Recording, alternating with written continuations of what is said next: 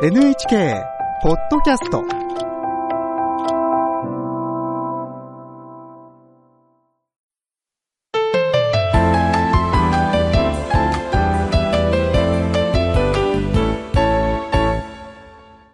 健康ライフ。テーマはタイプで異なる冷え症対策です。お話しいただくのは北里大学客員教授の伊藤剛さんです。日本最初の冷え症外来の開設に携わり診療を続けている冷え症の研究と治療の第一人者です。伊藤さんよろしくお願いいたします。よろしくお願いいたします。冷え症には下半身型四肢末端型内臓型全身型がありますが今日のテーマは四肢末端型両手両足の四肢に手足足先の末端です。このタイプ、どのような症状なんでしょうか？前回4つの冷え症のタイプを皆さんにチェックしていただきました。えー、四肢末端型について説明する前に、まず、冷える感覚とは生きるための重要なサインであるということを知っていただきたいです。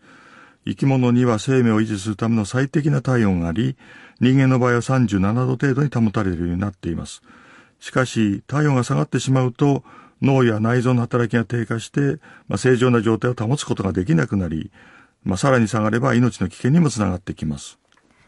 体温が下がっていくと、人の体はどんな反応を起こすんでしょうか？まあ、体温が奪われるような不快な冷えを感じると、脳が冷えを回避する行動を取れと指令を出します。で厚着をしたり、部屋を温めたりするのはそのためで、これを行動性体温調節と言います。まあ、それで間に合わないと、甲状腺ホルモンを刺激して、体内の褐色脂肪組織という組織で熱を作り出します。まあ、それでも足りなければ、まあ、筋肉をガタガタと震わせることで熱を作り出すんですね。まあ、非常に寒い時に体が勝手に震えるのは、えー、筋肉を収縮させることで熱を作り、体温の低下を防ごうとしている反応なんですね。寒くて震えるというのは脳が熱を作り出そうとしているんですね。そうですね。まあ、冷えとはですね、客観的な体温の低下であってですね、まあ、体内、それから体外の環境温度に左右されて誰にでも起こることなんですね。まあ、同時に冷えを不快に感じるというのは、体の機能低下や命の危険を回避するために、これ以上体温が下がらないように行動すべきと脳が知らせる大切なサインなんですね。体が冷えないように注意を図って生活をするということを心がけなくてはいけないですね。では、今日のテーマ、四肢末端型冷え症について教えてください。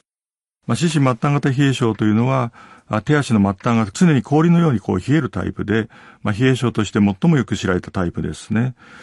冷え症の外来では冷え症の約10%ぐらいを占めて、まあ、10代から20代の女性に多く見られます。四肢末端型の原因は何ですか？この四肢末端型に該当するタイプの方は、まあ、体内で十分に熱が作れないということが主な原因です。体内で作れる熱が少ないので、手や足などから体温維持に必要な熱を逃がさないようにする、まあ、体の防御反応が過剰に働いてしまい、交感神経が強く反応して手足末端の血管を収縮させ、血流を減らします。まあ、その結果、手足の末端に十分な熱が運ばれず、結果的に手足末端が冷えてしまうのです。具体的に言うと、どんな人がなりやすいんでしょうか？えー、四肢末端の傾向としては、まあ、食事摂取量の少ない人、あダイエット志向の強い人、また、運動不足などで、こう、体内の熱量が不足している、まあ、痩せ型の若い女性や、中年の女性がなりやすいですね。体にはどんな影響がありますか？汗はほとんどかかず、冷えとともに頭痛、不眠、えー、から腹痛、体調不良などの症状を生じやすく、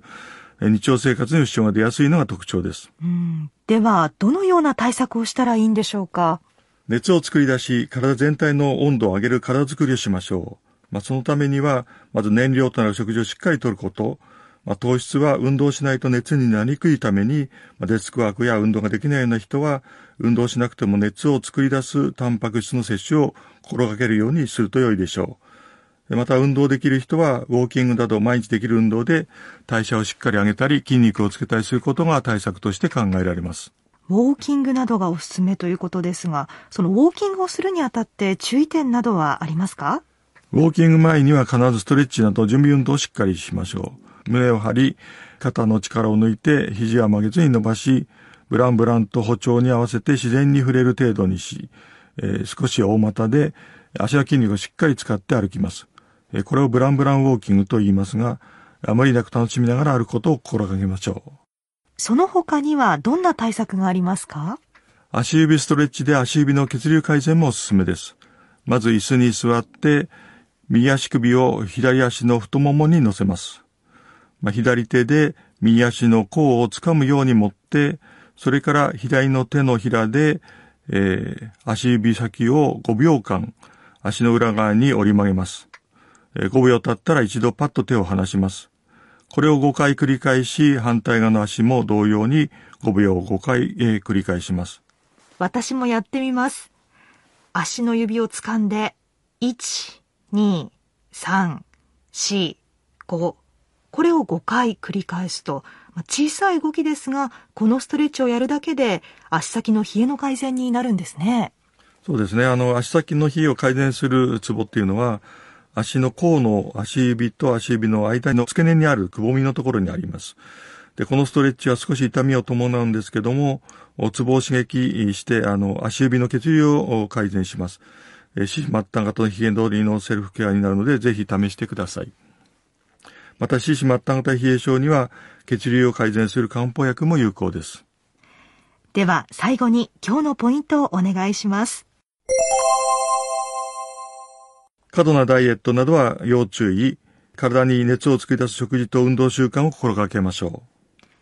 北里大学客員教授伊藤剛さんにお聞きしました。ありがとうございました。ありがとうございました。次回は内臓型冷え症です。